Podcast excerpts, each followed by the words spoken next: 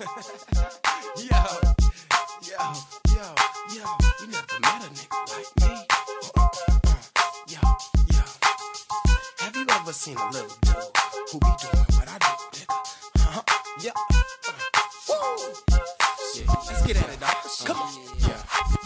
Welcome back to part two.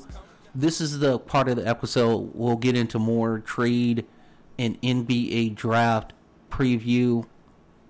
We'll also talk about the G League and how the NBA can recoup some of the monies that they lost in the bubble last year. All that, and I'm sure Coach T will talk about the North Carolina Tar Heels because that's what he does. So, kick back and enjoy the pod.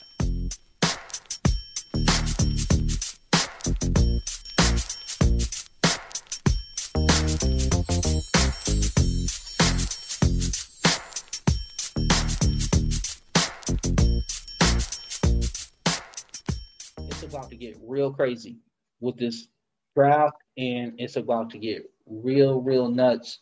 Um, what they're going to do with this season as well, because they're still saying that a Christmas opening is possible, but then I'm going to break some news for you right now.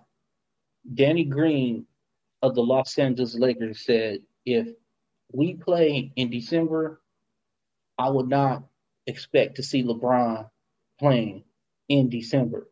Now we know that LeBron doesn't do the load management situation, so I'm thinking that those dates that they're trying to hold on to might not be the dates that happen. I think it is going to be after the first of the year, personally, because I don't think you. If LeBron is not playing, like opening night, no, that's so. I I, I think they'll push it back.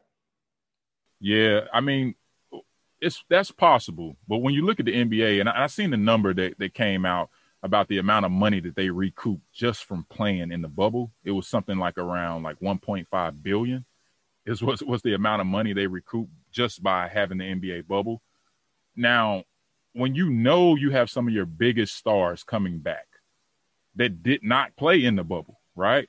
Your your, your Kevin Durant's, your Steph Curry's, your Klay Thompson's, of course, your younger teams, things like that. You're going to have your rookies and stuff. Like that window that you guys have, the NBA is when I'm when I'm speaking to you guys, the window that they have to make a ton of money by starting Christmas Christmas Day, to me is the only reason that I somewhat believe that it will happen. Because everybody's anticipating Kevin Durant's return.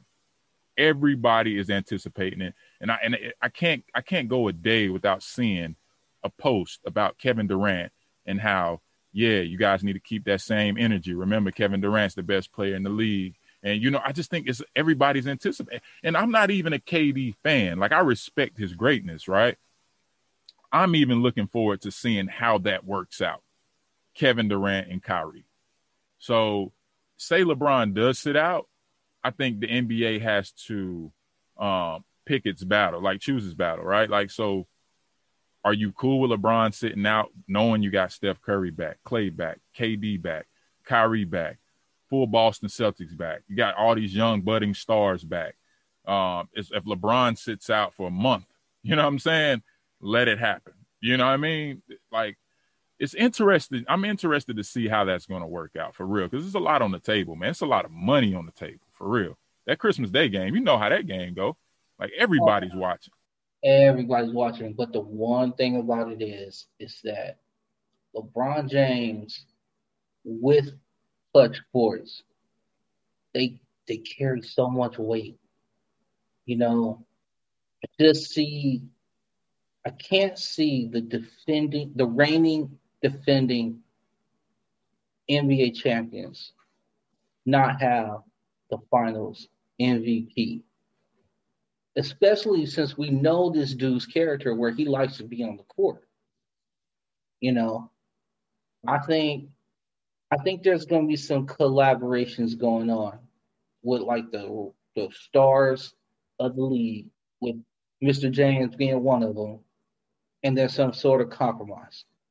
You know, maybe MLK Day becomes Christmas Day. You know what I'm saying? Like the games that were on Christmas, move them to Martin Luther King's birthday celebration, and that's the start of the season. You know, because that 18 day, 20 day would make a huge difference uh, for LeBron and recuperation and all that. So, because if you think about it, when the draft starts on the 18th of November, right? Supposedly they are hitting training camp December 1st. We just, what, we're, what, two weeks removed from the finals? So usually, right, in a re- in a regular season, right, we get June is the finals, then the draft is like soon after, right? Then they get July, August, part of September off, come back in like mid September, and they're playing their first regular season game by the 20th of October, right? So that would be a really truncated off season if you're looking at basketball season stops like what 10 days ago. So mid October. Okay, so November, you're back in training camp in December. That might be a lot to ask. True. I mean, I understand the I understand the break.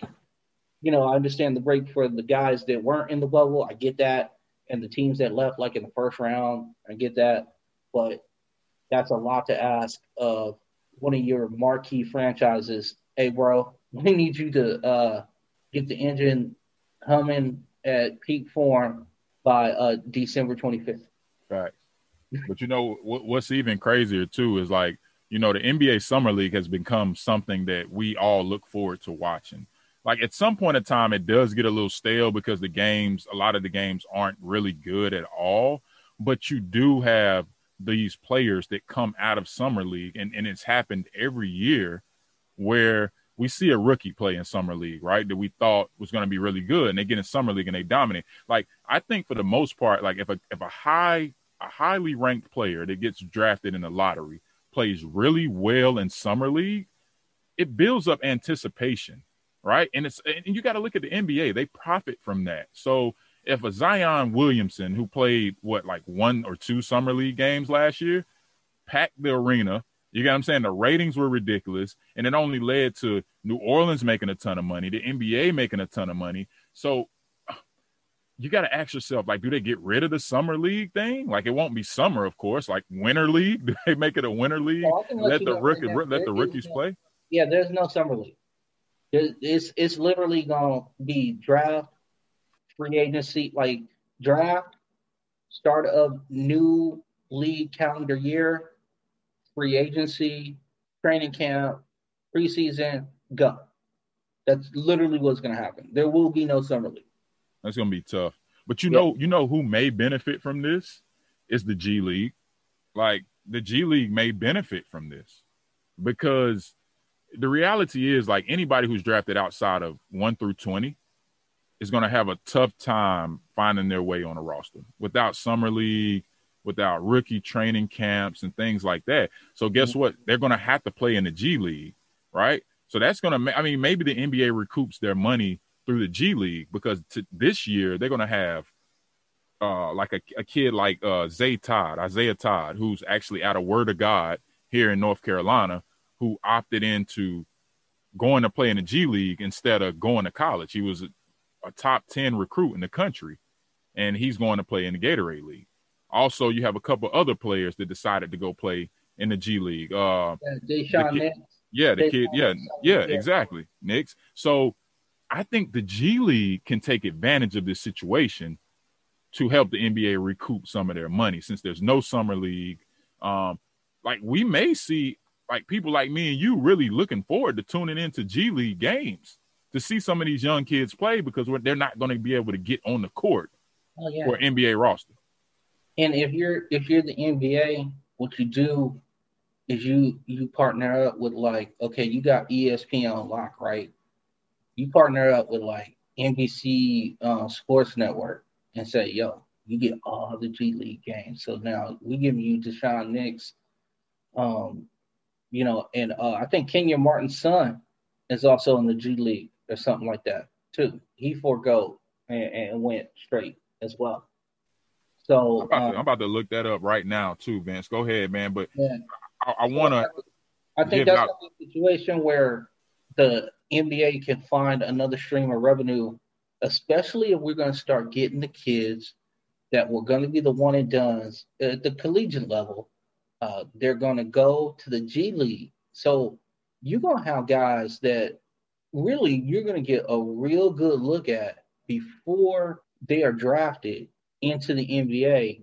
And you're going to see them play professional basketball.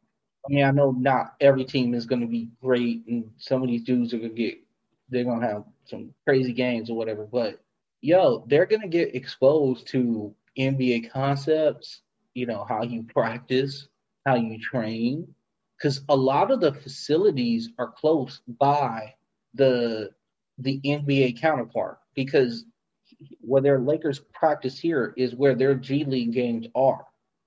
So it's in El Segundo at their practice facility, which games are at Staples, which is in downtown Los Angeles, is a completely different area.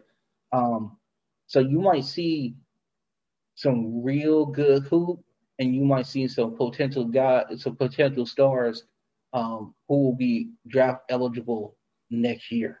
Yeah. So we, look, this, this is exciting too. So like, this, this, like man, this this topic is so crazy. So we're looking at Daishen Nix, we I completely forgot about Jalen Green. Like Jalen Green was yeah. the number one player in his class. Yeah, he was the number one player in his class, and he's in the G League. Isaiah Yo, Todd's in the Z League, like G League. Like this is crazy. Like this is really crazy, and that's just to name three really big name players.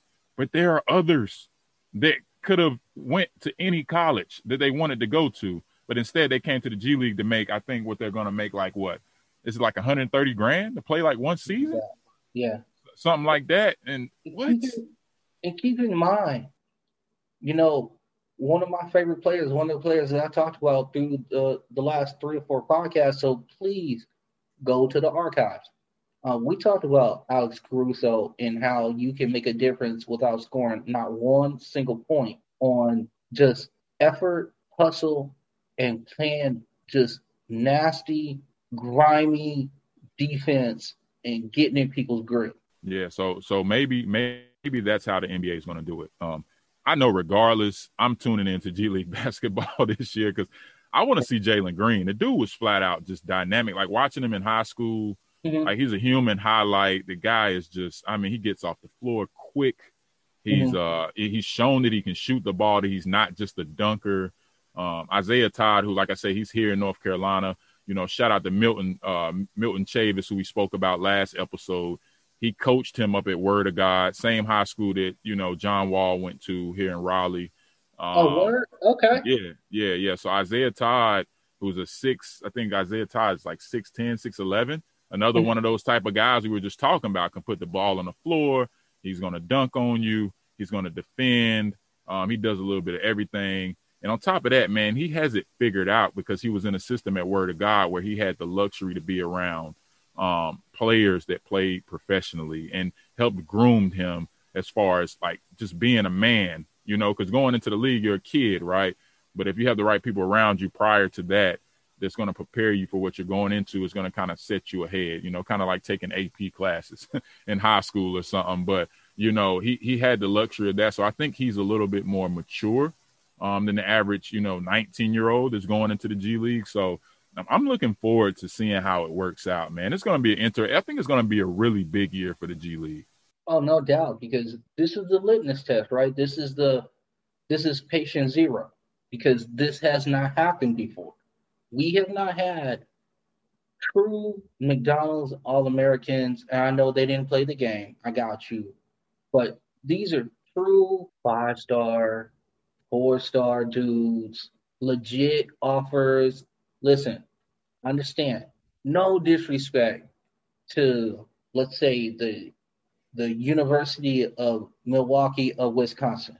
Okay, no disrespect to to that university, But these guys were getting offers from like Duke, North Carolina, Florida, you know, name a blue blood school, and they were getting offers from those fine, fine establishments. And that's what is going to be playing in the G League. So you're going to get a year of what I consider real scouting on those guys. And that could be a good thing or a bad thing. And I actually think, Coach T, and see if you follow me on this one. If it works, but it works in a way where, man, they, they you start literally picking a bunch of flaws off these kids' game because they're going to be playing in NBA concepts, correct? Right? But you know, there are going to be some grown men on that court for real. So we might see something where do we find out if the G League is going to flourish and you're going to see a lot more of the, the kids that were going to be the one and done go to the G League? Or does it backfire and because their game gets critiqued to such a crazy level, they go back to college and do the one and done? I think it has a, a potential to, to go either way. For sure. You know yeah. And you know, Brian Shaw, like just reading into it, you know, Brian Shaw is going to be the coach of that team. Um, he was selected to be the coach of the team in the G League that's going to have all of these young prospects on one team. I'm yeah. I'm just interested to see how it works. You're dumping all of these kids on one roster, and they gotta, you know, what go against all of these grown. And and believe me, if I'm 25 and I'm in the G League and I've been fighting for a chance to play, like, bro, like Jalen Green, y'all y'all got the bulls out on your neck because y'all coming down here. Not only y'all making more bread than us, you know what I'm saying? But but so so I think it's not going to be easy.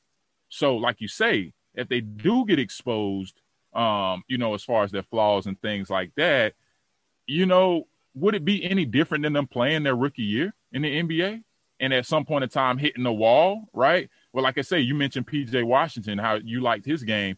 PJ Washington ripped off, you know, a, a, streak of games where he had double figures, but then he ripped off a streak of games where he just did not, like, even sniff double figures. You know what I'm saying? Some yeah. nights he didn't even get on the floor. You know, we're talking two points, three points, zero points. You get what I'm saying? Like, so yeah. these kids, they hit walls at some point of time. So would you rather see them do it um, in the G League going through the process and so that by the time they make it to the league, they're more prepared, you know, going into that off season on what they need to do. Um, just they, they've had a year of preparation, the physical, um, the mental, you know, the coaching, everything that comes with it. I think it's really a win-win because I, I don't see these kids running back to college where they're going to be, they're to, honestly, like, and it's no shade to the great coaches, the Coach K's, the, the Roy Williams, the Cal, Coach Cal, all of these guys. I'm not saying they let these kids do what they want, but you know, man, come on. You if you're a top five player, like the three players we named, all of those guys are McDonald's All Americans. Uh, okay. Isaiah Todd, you know, Daishen Nix, Jalen Green. If they would have went to any university, they're walking on campus as the big man on campus right away, right away. Oh yeah, you know what I'm saying? Nix was. I can tell you right now, I was looking forward to that. I mean, until he announced that he was going to go ahead and join the G League, I was looking forward to that. And my whole thing was like, literally we have one year of just like just proud basketball, and now we got another Lonzo Ball. You know, I was like, yeah, let's go. And then when he went to the G League, I was hurt so bad that that hurt a lot. Um, so I definitely understand because there was a good chance that Daishen Nix was going. to He was definitely going to start for UCLA. He was oh, going for sure. Big body point guard. To, Man, you know, no offense to Tiger Campbell, and and Tiger Campbell might have been on the floor with him, and it would have been like him and and Daishen Nix, and then they would have put the rest of the pieces around him. But there was no case scenario where Daishen Nix wasn't going to be on the floor for UCLA. I'm sorry. Yeah, but but what we can, what we have learned from this, if anything, is that maybe the overseas route has just died. You get mm-hmm. what I'm mm-hmm. saying? Because mm-hmm. you know you had kids last year, um, like you say, LaMelo Ball, R.J. Hampton, who was an All American, uh, McDonald's All American, also went overseas. A lot of people have forgotten about R.J. Hampton. Played in the same league LaMelo played in overseas, and now I'm wondering like where R.J. Hampton falls. Like I need to look at you know like the draft board and see where he's projected to to get drafted at. But RJ Hampton was a big time name coming out of high school last year. And so I think with both of them going overseas, and now you got three of the top 10 players in the country deciding to go G League, to me, that's saying that the writing's on the wall about going and playing overseas. LaMelo Ball is the exception to the rule because everybody was already hyping him up to be a future lottery pick anyway. I don't think him going overseas changed that. It may have helped him, if anything, because he played against some grown men. But now that that opportunity is available here in the states, you're going to see less kids, or or I'm I'm saying that I think we will see less kids take the overseas route versus the G League route. Because if you can make 130 grand in the states, play against NBA players, be around NBA coaches, Brian Shaw, come on, man, like they couldn't have picked a better guy to to lead them. You know, I would want to be in that situation versus overseas in a country that I don't know about. Maybe having my parents have to come over there, learn a new language. Like those guys aren't really comfortable over there. I know guys that play overseas and mm-hmm. they talk about how how difficult it is at times just especially if you're changing teams and you're in different countries year in and year out it's the languages it's the lifestyle it's the it's different man. You go to a place where they don't they're not even used to having air conditioning. There's no ac like kids aren't used to that. You know what i'm saying? So i definitely can see that the overseas route may be dying. And and, and over there they may have to start paying kids more. They may have to compete with the nba g league the other thing is too is you're looking at a situation right where not only you're going to get paid a little bit more, but you're you know that you're going to be on NBA TV, and if the NBA can find a way where they get like a legit, let's say one of the kids was Zion, right? Right, Zion didn't go to Duke.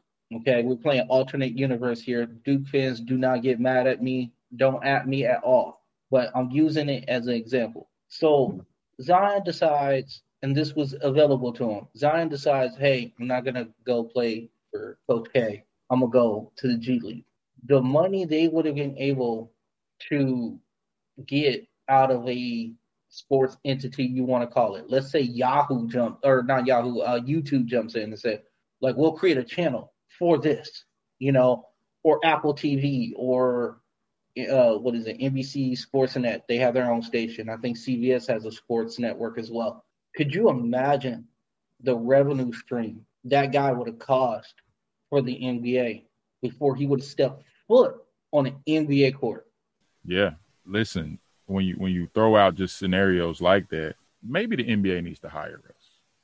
You know what I'm saying? Hey, um, Adam Silver, uh, you got a couple guys that you can you can you can make up a position for us, right? You have the authority to create a position within each team. I, put me in the G League, put Vince in the G League. Go ahead and just uh, assign us a role. We can make it happen. But listen, we're talking about the business aspect, right, of the NBA and how I think the G League has failed to. I don't think they failed their players up until this point because we have seen success stories. But as far as the revenue stream, I don't mm-hmm. think it's been what they what they want it to be, because like here we have the the Swarm, which is in Greensboro, which is about an hour and thirty minutes from Charlotte. That's where mm-hmm. our G League uh, team plays, but the games aren't packed. Like nobody's like trying to go to see the Swarm play. But if I know that the Swarm on any given night is playing against that team with three or four McDonald's All Americans and some four star recruits coming, dude, I'm trying to drive up to Greensboro. Yeah, like I'm I'm headed to Greensboro. I'm calling my sister. Shouts out to my sister Lena. She she lives up there in Greensboro. I'm hey, I'm spending the night tonight because I'm going to the uh the Swarm game tomorrow. That's right. So you know that's the and that's going to be the difference for the NBA going forward. They're going to be able to make. Ah man, they're already making a ton of money. Now they're going to be able to pull serious money from the G League. And then Coach T comes out to the La La, and we introduce him to El Segundo with the South Bay Lakers play because they'll be playing that, you know, that G that G unit elite team that's gonna have all of McDonald's All Americans, and he'll get to see what it's looking like in January out here when it's like 81. You know what I'm saying? And we do a live pod like from the hotel, and then we go to the game. That's the type of stuff that's gonna end up happening, and we do this for the low, low cost of uh, free 99 right now. But trust and believe, sponsorship blank here, but not for long. You know what I'm saying? Okay. Let's go. Let's you know, go. Let's go. Don't rate me too. Listen, God, listen, God has blessed us abundantly, but trust and believe. I ask God all the time for the financial resources to be able to help my fellow man even more. So let's stay on that grind and continue to come up with ideas that will will one of them will pop off one day for sure. But yo, Adam Silver, get at us. Listen, at Mud Talk, everything. Twitter, Instagram, you know, there is a QP Sports Exchange, Instagram, you know what I'm saying? You can get at us, Adam Silver. We're good. We got time, bro. For you, I will make the time to take that phone call. No problem whatsoever. Exactly. Exactly. No doubt. As my man, when I be listening to my man ET, how he always be like, no question. no question will I take that call. I like that. That's right.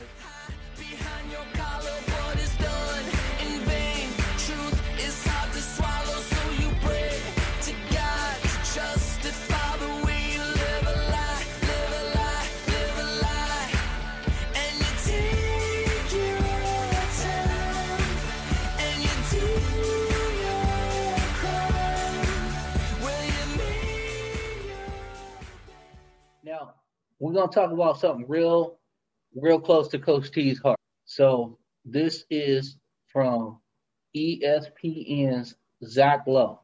The Warriors are very fearful that the Charlotte Hornets will jump over them for the number one pick, and they will pick Memphis center James Wiseman. Your thoughts? Hold on. Hold on, Vince.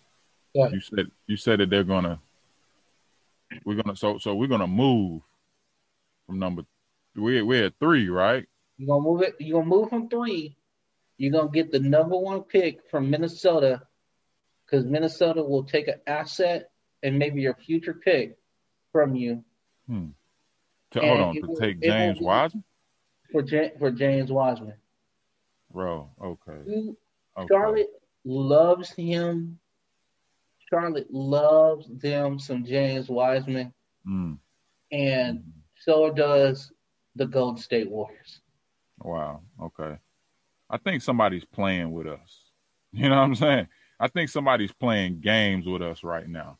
And, and they know that, that they can get us. You know what I'm saying? Like they know they can get us. You know how um, you know, back in the day, you know, where we come up at, you know what I mean? Hey, the, the price might be five dollars, you know what I'm saying? But they're gonna sell it to him for ten dollars because you know you can tell him ten dollars, he gonna get it. You know what I'm saying? And that's what that's what we are. The Hornets, we the we the we the dude is gonna buy it for ten dollars. You know what I'm saying? Like, I don't believe, and look, I may be completely wrong. I would love to be proven wrong in this situation. Our history with big men in Charlotte it goes Alonzo Mourning, and then that's it. Everybody else. And shouts out to Al Jefferson. He really came here for the few years he came uh, and played, and he really he played well, especially his first year here. Um, Al played well. Like I loved him when he was here. But outside of that, man, what have we done with big man? What have we done? Shout out to Al Jefferson because that dude was nasty in Boston. I saw that dude play a lot. I went to it was at the time it was called TD Banknorth Garden um, now it's just TD Garden. Yeah, I know it's weird because it was Mourning, and then literally I'm trying to think of a successful or a halfway successful big man. I mean, Jefferson might have been it. That you're right. That's it, right? That's it. And and he's not someone we drafted. Right. Now, like Coach Borrego, one of the things that they would talk about when he first got here was just the fact that he came from that Boston culture, right? That mm-hmm thing, one of the positive things, if you want to, if you want to talk about the positive stuff, is that his ability to um, develop players, the, the, the player development piece was something that he was going to bring to Charlotte, and that's something that we've never seen before here. Because look at our track record of drafting players; it's a combination of bad decisions and just the lack of player development after drafting the player some players just weren't going to work out. Like we, we got Kidd-Gilchrist, who couldn't shoot and had a jacked up jump shot in college, and we got him here. And we had Mark Price on the staff. Like, like you can't get anybody better than Mark. Price. Like, oh, shout out to Mark Price. Oh, I met him personally. His wife Oh. Laura, Oh, amazing people, man, amazing people. One of the best shooters to ever do it. for sure. I'm One a. Of the best I'm a definite. Listen, I'm gonna give some. I'm gonna give a little. I'll get a little love to Cleveland again. Okay, Cleveland, that Cavaliers team that had Ron Harper, Mark Price, Brad Daugherty, John Hot Rod Williams, Craig Ehlo, Ty Corbin. Yo, that's how far I go back. Okay, that's that's. I love that team, and Mark Price was my. I love. Listen, Laker fan all the way, but just to watch him play, and when he was at Georgia Tech, flat out, flat out on Oh, fire. You know what I'm saying? Like tough to deal with. And I had the opportunity to meet Mark just on the humbug. Like, you know, um, he was living in South Charlotte. I ran across him. I actually met his wife one day and got to talking. You know what I mean? Just randomly talking. His wife, shout out to them, man. They're Christian people, just real humble people. You know what I'm saying? Like when you meet him, you when you meet his wife, if you didn't know who she was, you have no idea that she was married to Mark Price. You know what I'm saying? Like she was real Right. cool and we chopped it up. And I started talking to her about Mark Price after she told me that was her husband.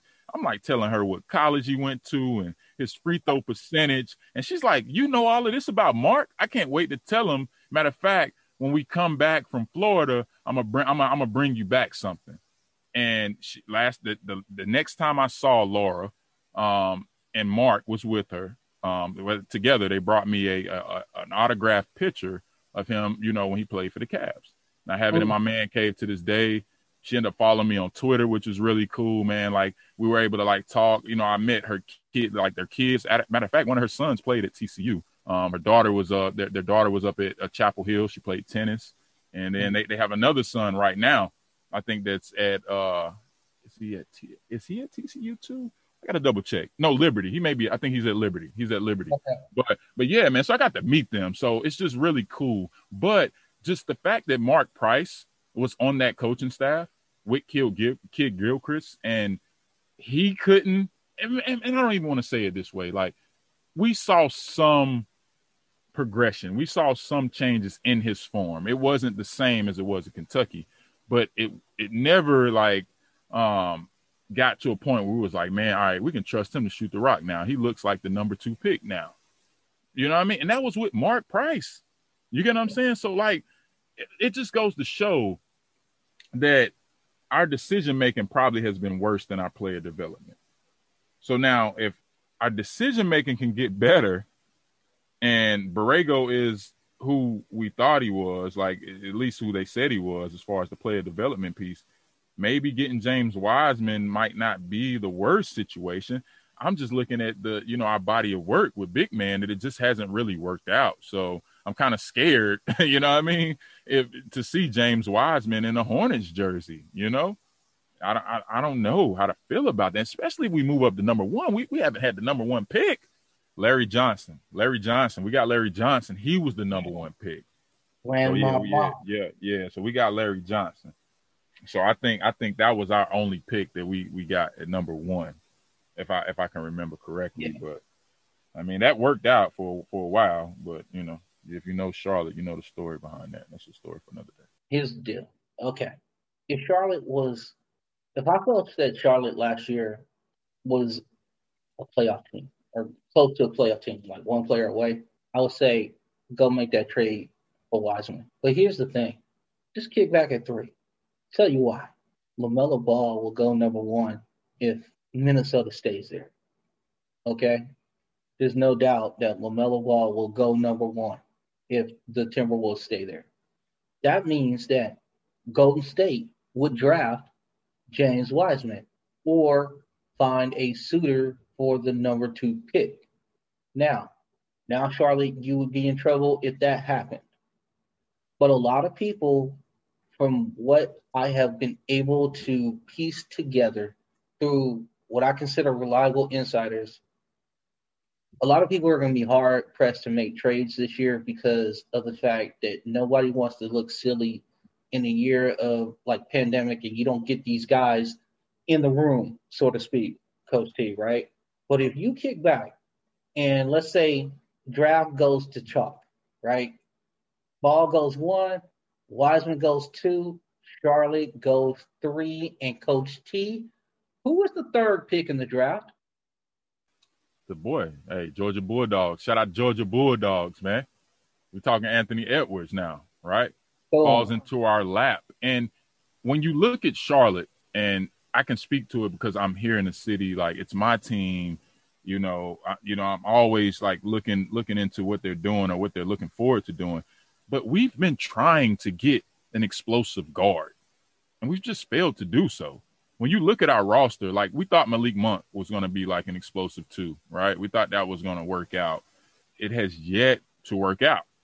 You know, Malik Monk at Kentucky was a guy that looked like he had star potential, but Malik Monk in Charlotte hasn't really done anything. And then you look at some of the other guys we've drafted, McDaniel, and uh, you know we got the the the, the twins that used to play for uh, NC State. Then they end up playing out at uh, what school did they transfer to? I, I, forgot the school they transferred to. The Martin twins. We end up getting both of those guys, okay. and yeah, so like it's like we're we're trying to find that six five, six six guy.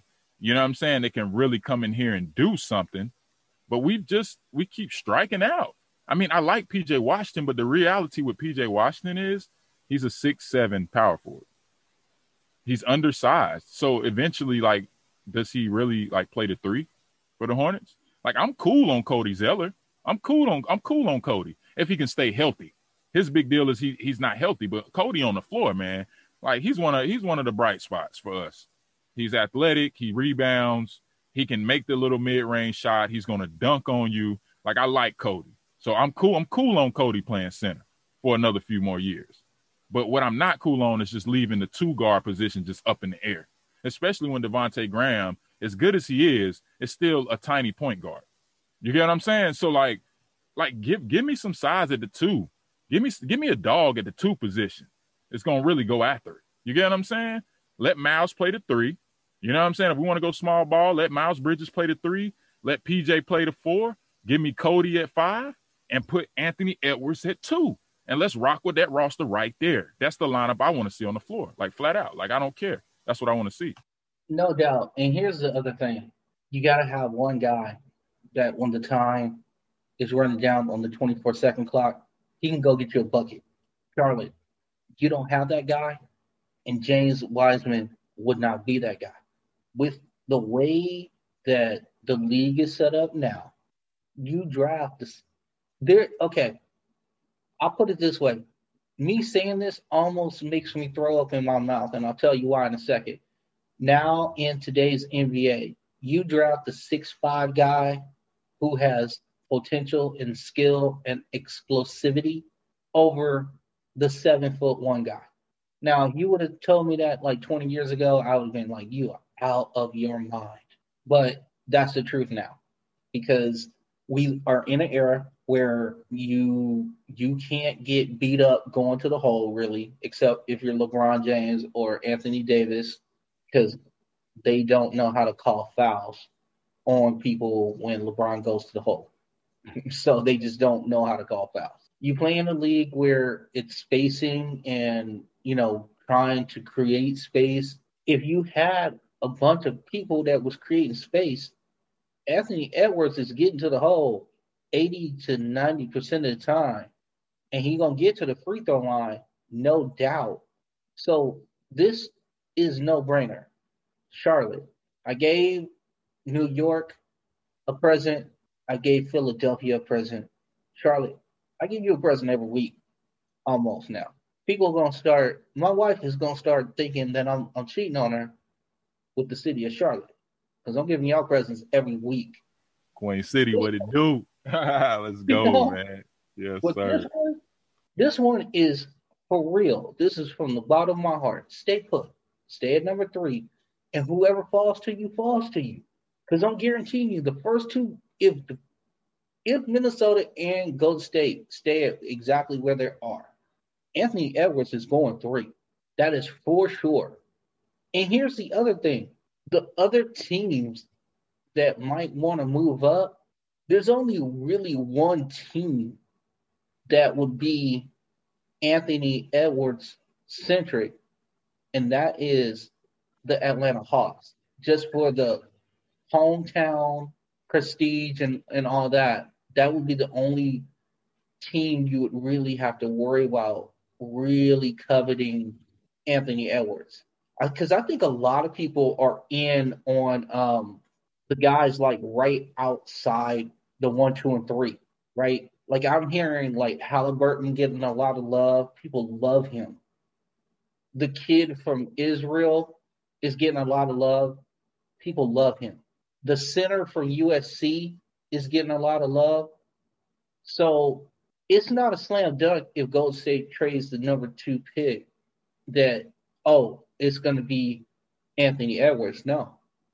Because there are people who are literally saying, there's, there's this piece that I need, and this is what's going to make the team better, and I want this piece.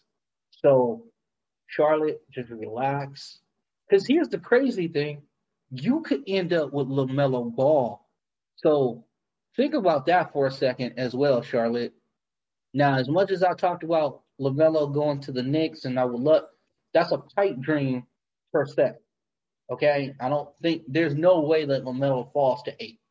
I would want him to fall if I was his dad, not LaVar, but like I was his dad. I would want him to go to eight for all the reasons that I already said.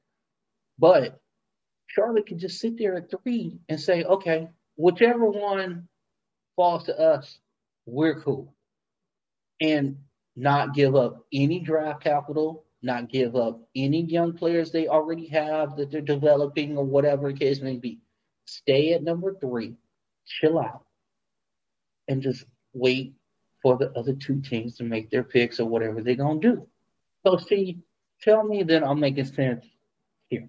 Oh, yeah, you're making all the sense in the world. Uh, again, Adam Silver, if you have a position available or you want to create a position, we're your guys, man. You know what I'm saying? I'm pretty sure there's gonna be a bunch of applications on your desk, but hey, man, Vince, Coach T, let us do it, man. Let us do it, man. Because I'm telling you right now, look, the Hornets, guys, I don't see a better decision than getting Anthony Edwards. I cannot see the future. I do not. I cannot guarantee you that Anthony Edwards will be Rookie of the Year and and that James Wiseman will disappear. I can't guarantee you that.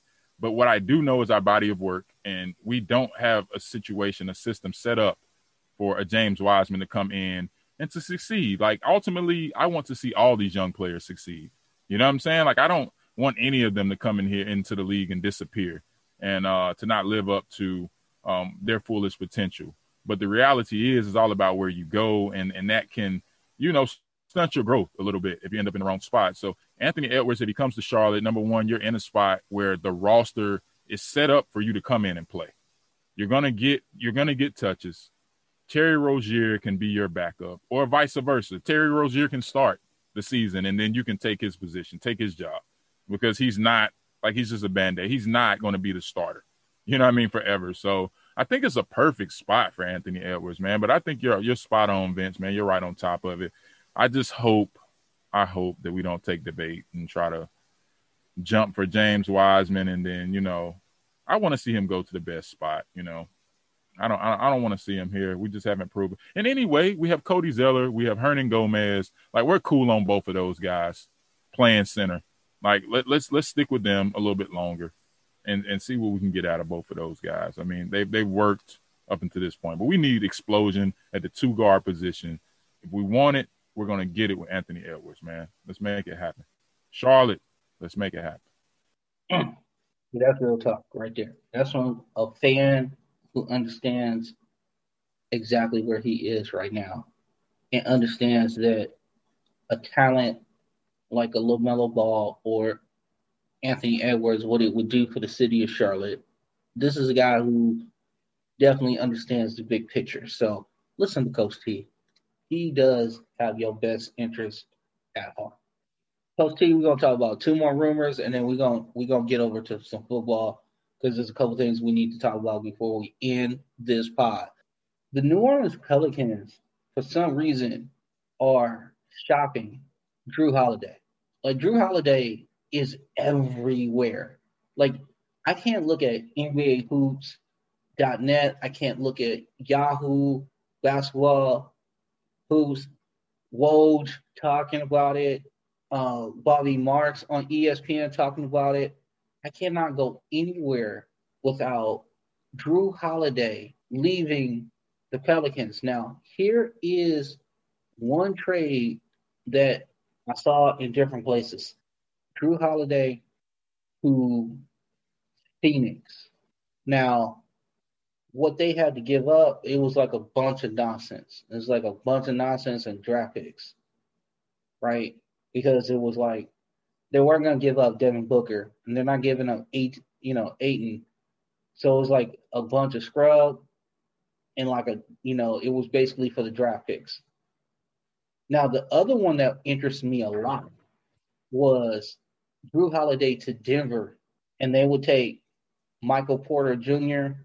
Um, and I guess it was some sort of signing trade where Grant goes to New Orleans as well, so the money could match up.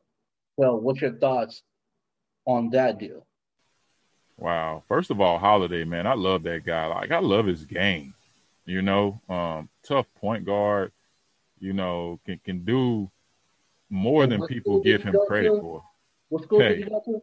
Hey, yes, sir. Yes, sir. Hey, and and hey, it's it's in his blood too, man. Because all his brothers, man, all those guys, they they just, you know, what I mean, they, they they fell right in line, man. And you rarely see that happen where all the brothers make it to the league. You know what I'm saying? That just it just doesn't happen very often. But you know, I like his game. I don't think people give him enough credit for how good he really is. Um, because he, he's a legit like you know he's a fringe all star like just about every year. You know what I'm saying? Like he's that good. So, wow, if, if he was to go to Denver, I, am just not sold on them giving up Michael Porter just yet. Like, guys, like y'all literally put the ball in his hands in the playoffs this year. You know what I'm saying?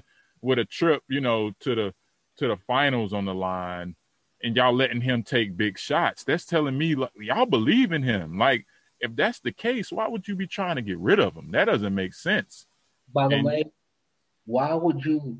I'm gonna say this right now, and this is gonna be high praise, and I'm either gonna look real smart, or I'm gonna go look real stupid in a couple years.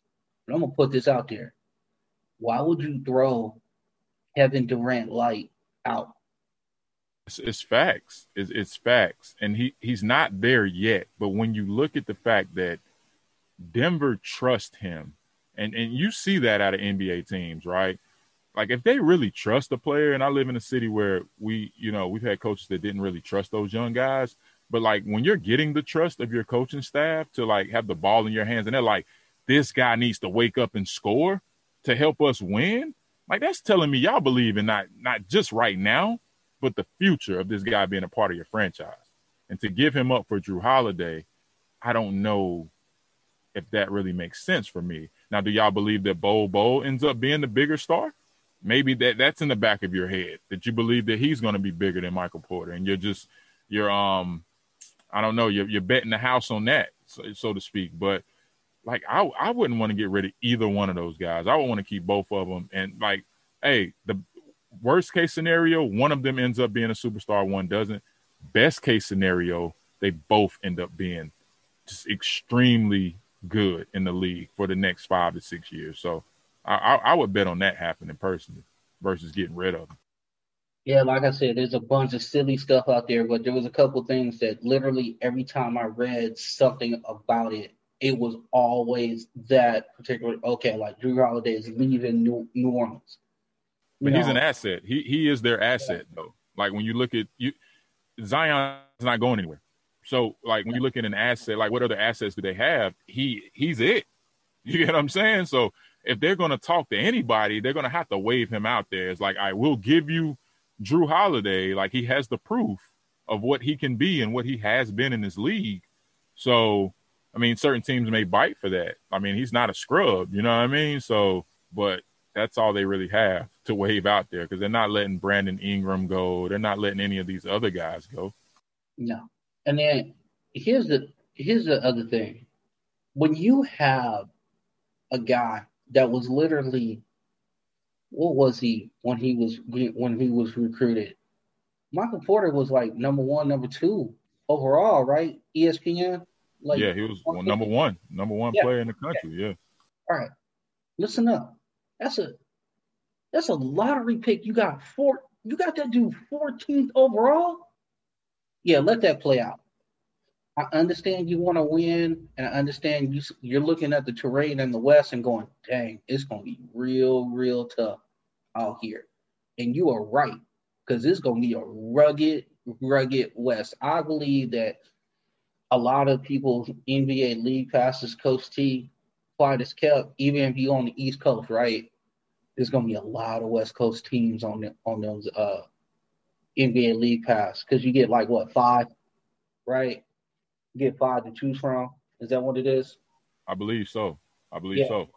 So if you are a fan of, let's say, the Orlando Magic, yeah, it might be your squad, and then four other West.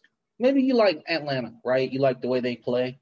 The rest of your picks are probably gonna be out west because it's gonna be crazy out west. Denver. Uh, yeah. Ooh. Denver, he- hear me out. You're one or two wrong decisions away from being the Philadelphia 76ers. Preach. If you mess up this roster too much and you toggle with it too much, you get rid of the wrong pieces, you're going to be Philly. You're going to Yeah. be Philly. Like, so just look at Philly as the example of what you don't want to do because if this team, even if they overachieved, in which everybody believed they did, right? By making it to the Western Conference Finals. So what? You can build on that with the pieces that you have. Jamal Murray, his confidence has to be through the roof. He feels like nobody can guard him. Jokic, like them two working together, and then you can groom Michael Porter, and you can get Bol Bol a, a, a off season worth of just adding some some muscle and you know some training, some conditioning to get him, you know, in a position where he can play some important minutes on this roster. Right. If you can keep Grant, you know, like don't mess with it. It ain't broke. Don't fix it. Because that's what Philly did.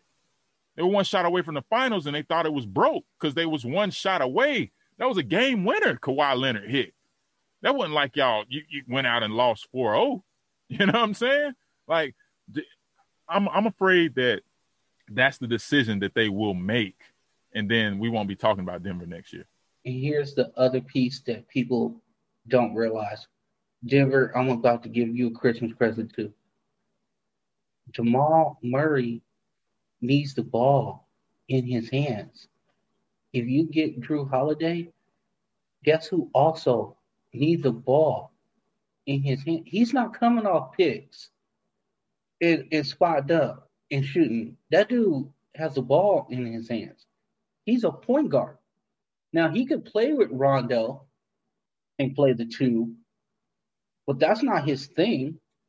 His skill set is that he is a point guard that can get you 24. That is what he is. Don't the Nuggets already have that in Jamal Murray? Just thinking out loud. I could be wrong. But isn't Jamal Murray 24 points a game right now? Yeah. Expect that number to go up. Right. Expect that number to go up. Like I'm just saying, you know, I mean, this is these are facts. I mean, this is not something that I'm just pulling, but you you would change the dynamic of that team. I mean, I understand they want to get they want to make like their top tier talent, like the the top tier talent, better, right? I mean, whatever your one, two, three is, but I don't think that's the right guy to get. You know, definitely but the guy for them, every every team could use this guy, and I've said it time and time again. The, the guy that that everybody wants to get, that nobody can get for some apparent reason, because I have no idea what the franchise in Washington is doing. And this is I'm not talking about the football franchise. I'm talking about the Wizards. Everybody wants Ooh. Bradley Beal. Everybody wants Bradley Beal. Mhm. Yep. That's the guy. That's the guy you go get. That's the guy you give up Michael Porter Jr., Jerami Grant, and whatever Washington wants, and you put him in the backcourt with Jamal Murray, and you have Jokic, who is a facilitator, and then you're probably the favorites in the West. So Yeah, that's a legit one, two, three. yeah, that's the deal you pull off. Jrue Holiday, yeah, not so much. I mean, realistically, Jrue Holiday to me is a guy that could go to And guys, I listen, Vince is out in Cali, and I know, listen, y'all know I'm a LeBron fan, and I'm gonna talk about the Lakers. I'm sorry, but Jrue could could go to the Lakers too. You know what I'm saying? Like I don't know what they will be willing to give up. You don't have the assets. But, but yeah, yeah. They, they, they, don't have it to, to get him. But I could see. I'm just talking about where he would fit in my mind. Right. He could fit with a LeBron and AD and go to work. You know what I'm saying? Because he can get a bucket. You know what I'm saying? Like I say, Jrue is underrated, man. The dude's a he's a hooper, bro. Like you know what I'm saying? Like people don't. Res- I'm not gonna say they don't respect him, but I don't think he gets enough credit. You know what I mean for the type of player he is, the caliber player that he is. So, um, but yeah, going to Denver might that that doesn't work. It's the one, two, three. But if you can get Bradley Beal, you know what I'm saying in Denver, now we're talking a legit. Because you know Bradley Beal, he planted his flag last year. You know what I'm saying? Like, hey, bro, you know what I mean? This, this what I'm about. Like I'm about that. You feel me? And like, listen, I, I like John Wall. Like shout out to John Wall. You know what I mean? And I keep mentioning my boy Milton Chavis, but they played together. You know what I'm saying? That word of God. And they're actually good friends. And so they train together. And um, like I, I've been watching John Wall's like you know his training regimen lately, or at least what they've been posting, and he's really working his butt off to like come back and really let people know Coach yeah, T, the only thing I want him to work on, and, mm-hmm. and the, the, one thing that you need to find out in the videos and talk to talk to Milton and see if we can get him on the pod. Because the one thing that I want to ask is this: Is John putting up a thousand shots of his J? That's what I want to know. Because if yeah. he's putting a thousand shots of his J, listen, I already know what the speed's like. I already know what the agility is like. I already know you one of the coldest point guards of the league and you can get from foul line to foul line as quick as anybody, I already got all that. What I need to know is John Wall about winning on a real level and and putting the work in and getting like a thousand shots up. So the J is a lot better and it's a lot more proficient than it's been. For sure. For sure. And of course I haven't been there, right? I only see what's on like what everybody else has access to, which is on the internet. But like, if I had to just kind of guess, right, the best players in the league today have learned how, how to adapt, and and it's not even just today. That's back in the day. Like, too, Jordan had to progress from being you know, I'm dunking, I'm going crazy every night to really, okay, I need this patent and fade away. I need this mid range. I need this. I, I got to lock up. I got to have this back to the basket game. You know what I mean? Like he had to figure out, he had to narrow it down what he needed, right? And he progressed. LeBron, right? Over time, progressed to learn, like he progressed to become uh, um, a higher field goal. You know, he had a higher field goal percentage, right? Like this, this finals, he had the highest field goal percentage that he's had in his career, right? And in these NBA finals, that just like progression is what you see, right? John Wall is he's not a spring chicken anymore, right? So he knows that he needs to be able to shoot it at a high clip, right? So I would imagine that he is working on that. He'll lean more on his shooting and less on his just flat out athleticism, kind of a la Blake Griffin, who had to take that same route. Like you were dunking on people for six years, six, seven years. And now you're shooting three pointers, right?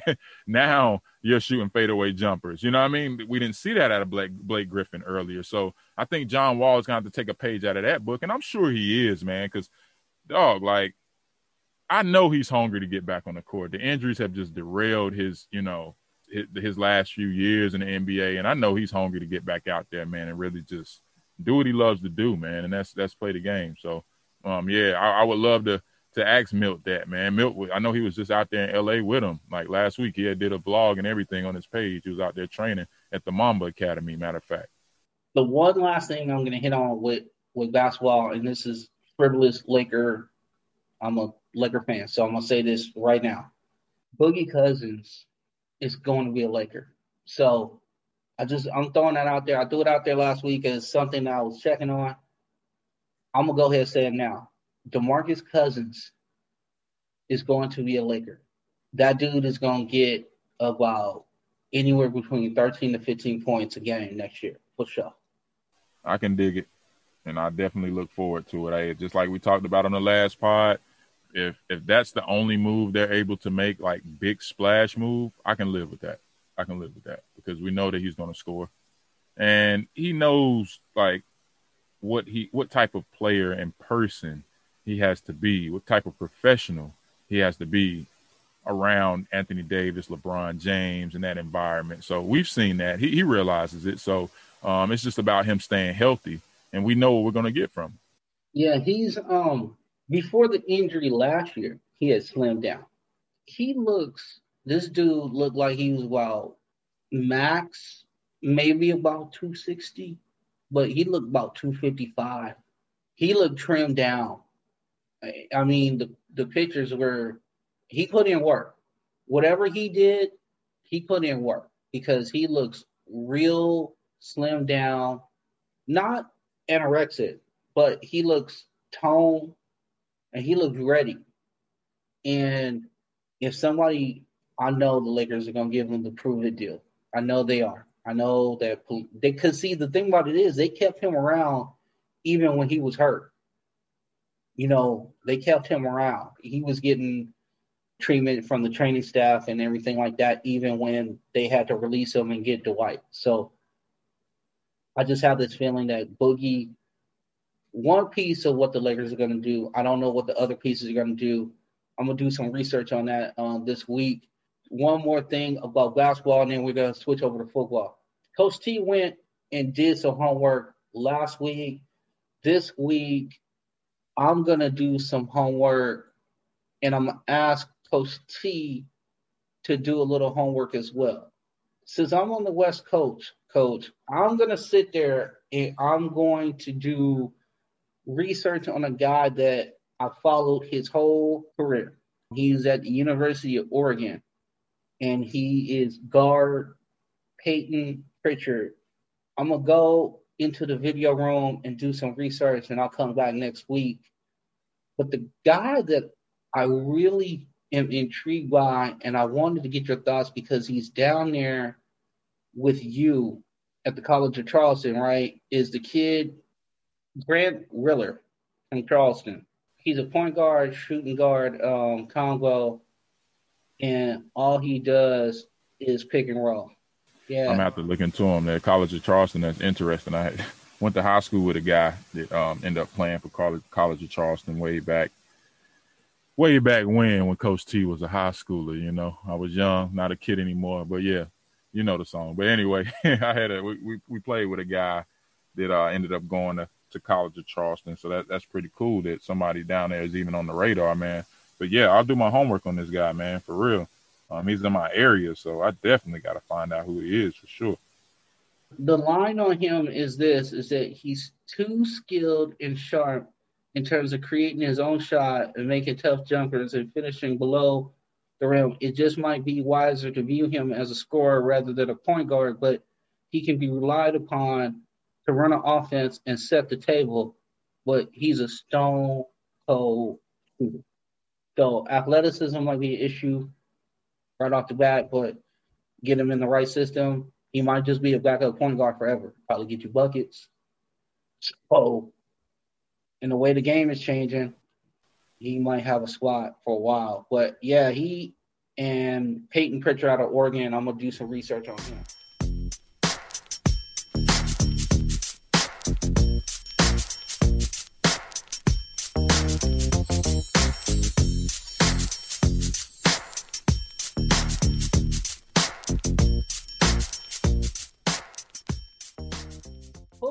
Today is going to be very quick because honestly, the only things that came out of football this week, guys, is this. One, I'm going to give a shout out to my mama because my mama grew up in Pittsburgh, Coach T, and the Steelers are undefeated. Shout out to Ben Roethlisberger. Shout out to that defense because that defense is unreal. And shout out to Coach Tomlin for holding the team together last year and, and keeping them competitive, and then this year just showing out. And my mama, who is a native of the Pittsburgh area, she actually grew up in Kittanning, Pennsylvania. We affectionately call her the four foot eleven little white lady because she was so gangster growing up in, you know, I grew up in South Central LA. Coach T so small tough neighborhood, but nobody mess nobody mess with my mama. Nobody. They were scared of her. So oh, I know she's excited about the undefeated Steelers. I'm excited that I don't know how it happened, but somehow, some way, the Steelers have like four or five like great wide receivers, and it happened overnight. James Washington is getting catching passes. Claypool is catching passes. Juju is catching passes. Dude, I don't even know if there's enough balls for the all the wide receivers they have now. That defense in Pittsburgh travels. Yeah, it's it's good to see uh, you know, especially this year in the NFL with just everything that's going on. It's good to see one of the historical franchises actually have a good season right now because a lot of them are not. We talk about week in and week out, and we can go through them from, you know, the Giants to, you know, the Washington football team to um, Dallas to, you know, Patriots. Yeah, the Patriots. Um, they, they just, you know, they needed one of their historical teams to step up and have a good year. And um, shout out to, you know, um, Pittsburgh, man. They're doing their thing, man. Ben has come back and shown that he, he does still have it. And you just alluded to one of the things that like we talk about a lot when it comes to great quarterbacks, and that's okay. All of these good wide receivers. No, I don't really think it's that. I just think it's the quarterback. You know what I'm saying? When you got a quarterback that's going, hey, you're motivated to catch that rock. You don't want to drop that pass. You know what I'm saying? Coming from Ben, you know, and um, Tomlin has like, I mean, did a phenomenal job. You know, just like you say, keeping them together through everything that's happened up there. And you know, I'm I'm I'm not a Pittsburgh fan. Y'all know I'm a Panthers fan, but uh, but I'm happy to see one of the historical franchises actually, you know, um, plant their flag this season um, in, in a year that has already uh, come with a ton of challenges. Um, just week to week, there's challenges with the NFL and COVID and stuff like that. So for them to be undefeated, that's an amazing accomplishment. Definitely going to give them their flowers because they deserve it. Oh, sure. So shout out again to you, Pittsburgh. Now we're gonna hit on two more things and then we're gonna get up out of here. One, Kyler Murray is a video game. I'm sorry, dude. Like I saw that Sunday night game and I was just like, why is he at like double speed of everybody else? It was amazing to watch him run around the field. Now, I will say this Seattle, I told you a while ago, your defensive line and your defense wasn't as good as it used to be. But what Kyler Murray is doing, because he's not just doing to Seattle, he's been doing it to everybody, Coach T. Um, it looks, first of all, I, every time he runs, I think he's going to get killed because he's like, they list him at 5'10. That dude has not seen 5'10 ever. Okay. Maybe with the afro and the cleats, he's 5'10, but he's not 5'10. So I'm scared for his life every time he leaves the pocket. Okay. But his arm strength, his touch, throwing the, the receiver open and creating a window for him, this is some next level type of thing. And I wonder if we just gotten into a, a, a golden age of football where these kids are ready when they come.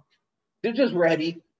They're like, okay, I'll just put up 350 yards every game, three touchdowns. I'll run a couple in. It's just, is this? It just looks super easy for him, and I know it's not. So talk me off the uh the ledge, so to speak, and and tell me what you saw in Kyler Murray. Uh, I think we're finally seeing exactly what we expected to see from him as a top draft pick. That he's progressing into a really good quarterback in this league. You know, he has that perfect combination of mobility and arm talent.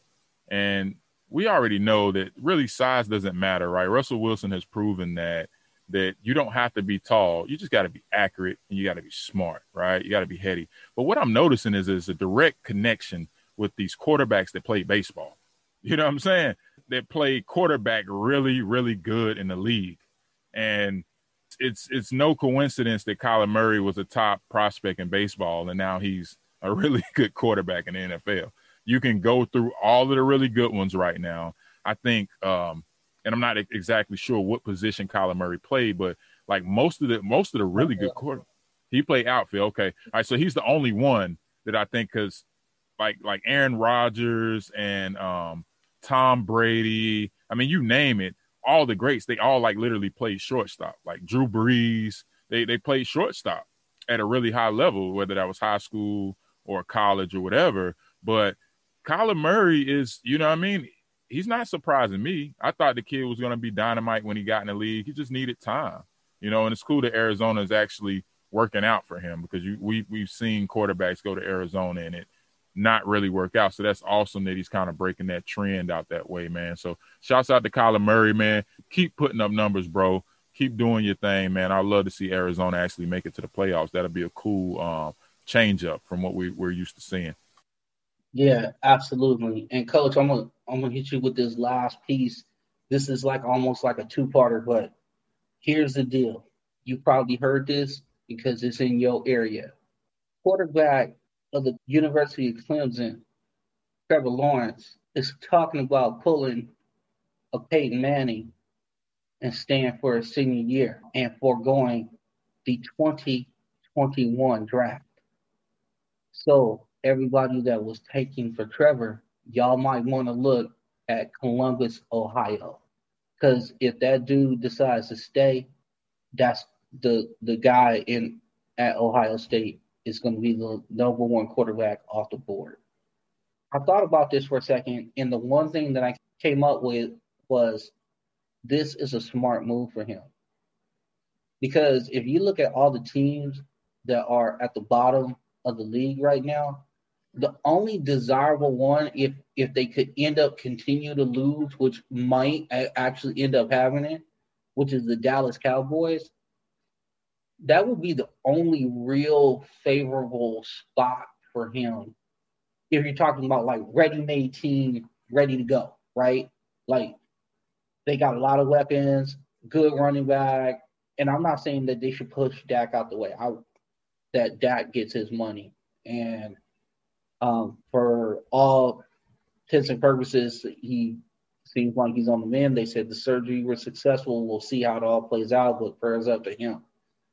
But if you're Trevor Lawrence and you're just dominating the ACC the way you are, and you're looking at the terrain of the NFL draft and seeing who might have like the top three or four picks, you might go, nah, I'm good.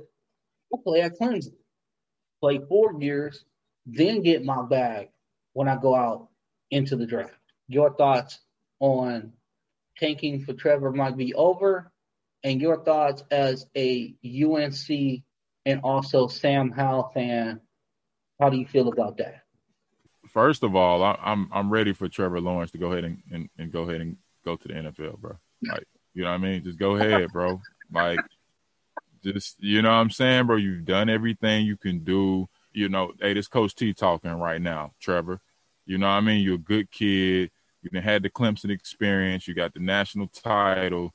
Bro, there's nothing else. Like you can't do any more there. You can't get any better than you are now if you stay another year. You know what I'm saying? And the ACC, man, you hey, you've done everything you can do for us. It's time to go ahead and, and get your flowers, bro, and go ahead and take that number one pick. Now, here's the thing, Trevor. I get it. You're looking at the New York Jets like I ain't I ain't trying to go there. I, I oh, get it. Okay. So so so if the Jets are on the table, go Eli Manning. I'm sorry. I I, I don't want to be the guy that approves of that. But if that's the reason why you might come back, just go ahead and just go to Eli Manning route. Get your dad to step in, do whatever. Hey, it worked out for Eli Manning. You get what I'm saying? It kind of worked out for Philip Rivers, even though he didn't win a title, but he had a pretty good career. You know what I'm saying? So at the end of the day, listen, don't come back to Clemson because of the Jets. You get what I'm saying? Because there's other big market teams that are in that top five. They're really the top three. You're not going top two. You're not to get out the top two. You know what I'm saying? Period. But if you were to go to the Giants, realistically, that's a better situation than the Jets. You get what I'm saying? Like they have a Super Bowl history. Like they have, you know, Saquon comes back and and he's good. You know, they have some some weapons, but don't come back to Clemson because of the Jets, bro. Like, don't do it. Don't do it. And hey, man, like, you know, my Tar Heels, man, listen, All right. I know you don't care about Chapel Hill. I get it. I get it. I get it. I get it. Y'all beat us by one point last year. One measly point. Like we were a two point conversion away from beating y'all, giving y'all ah anyway. We got our own agenda for next season, the post Trevor Lawrence era. You know what I'm saying? With all the talent we got coming back. You know what I mean?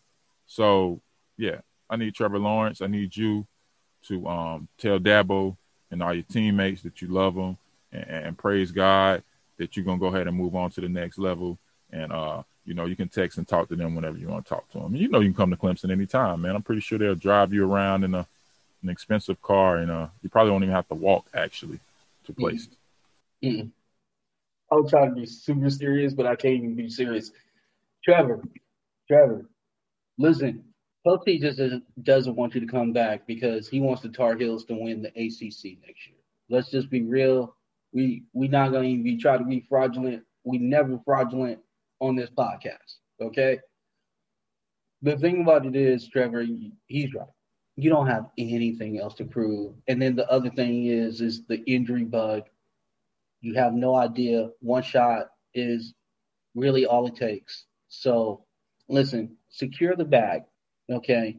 Figure your way to, I don't know, Tennessee or Jacksonville or, hey, the Patriots. Listen, hey, Cam throws out another game like he did last week. Patriots might be looking at a situation where they might not win but a couple more this year. So it's not it's not over, Trevor. It's not over by a long shot. So you just might have to just refocus your efforts on kind of massaging your way out of the number one pick or have somebody come up and draft you. That's probably what you're gonna have to do. But yeah, playing another year at Clemson, ho hum, all that. See, it's different for Peyton, right? Because he got he he didn't get a national championship. Tee Martin got the national championship after Peyton left, correct? So he already has a championship at Clemson, so and he might have another one this year. So there's really nothing for him to come back for. Unless you just want to go to class, um, which you probably don't even have to do now. You probably have some kind of special, uh, I don't know, like remote classes that you take. You probably don't even have to enter a classroom right now. So unless you're just coming back for that last, you know, the college experience, because most players like like if you take COVID nineteen out of the mix right now, this season, you know, you would be experiencing experiencing everything that a college athlete would be experiencing right now.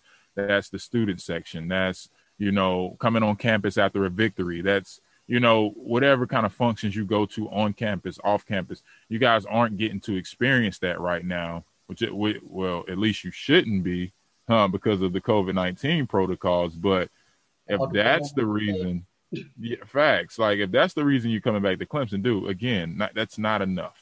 That's not enough.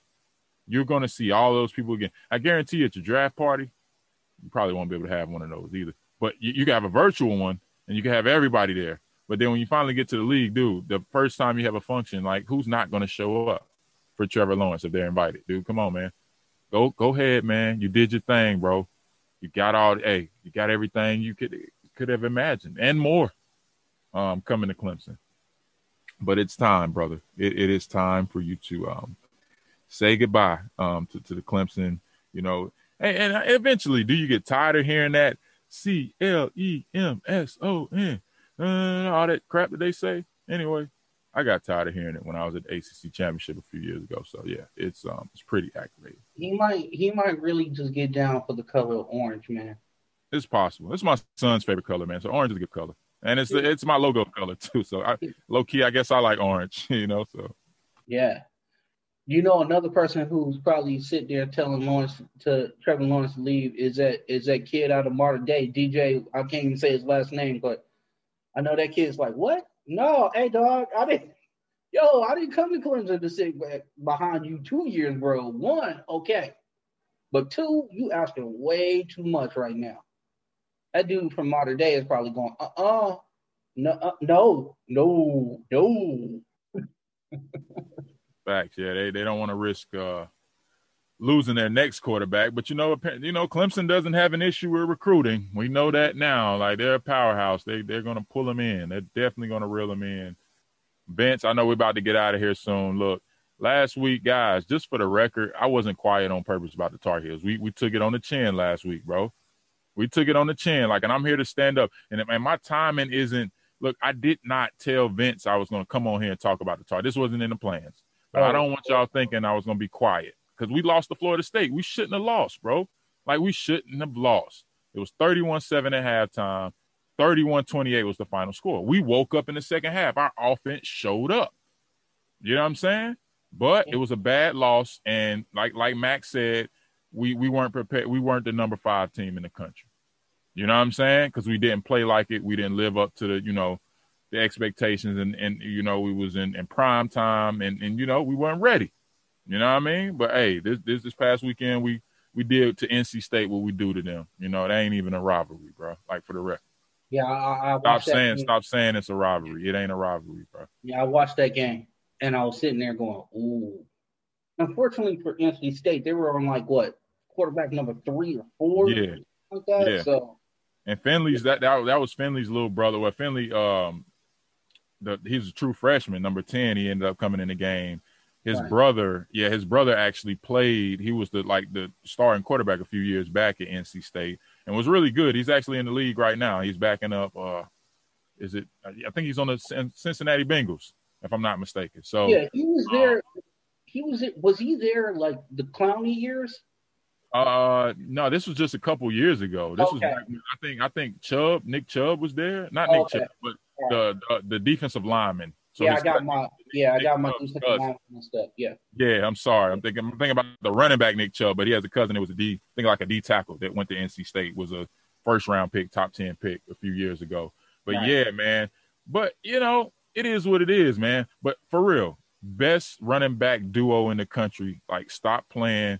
Like Javonte Williams is a flat out beast, bro. Like flat out beast, bro. Like every time you look up, he was in the end zone, bro what, what's the stat about the broken tackles? And I'm and I'm gonna stop here, Vince. I'm, I'm about to about to shut up. But he most broken tackles in in the, in the country. Like you can't tackle this guy. I think he averages like I think it's like six or seven broken tackles like a game or something crazy stat. You know they got a stat for everything right now.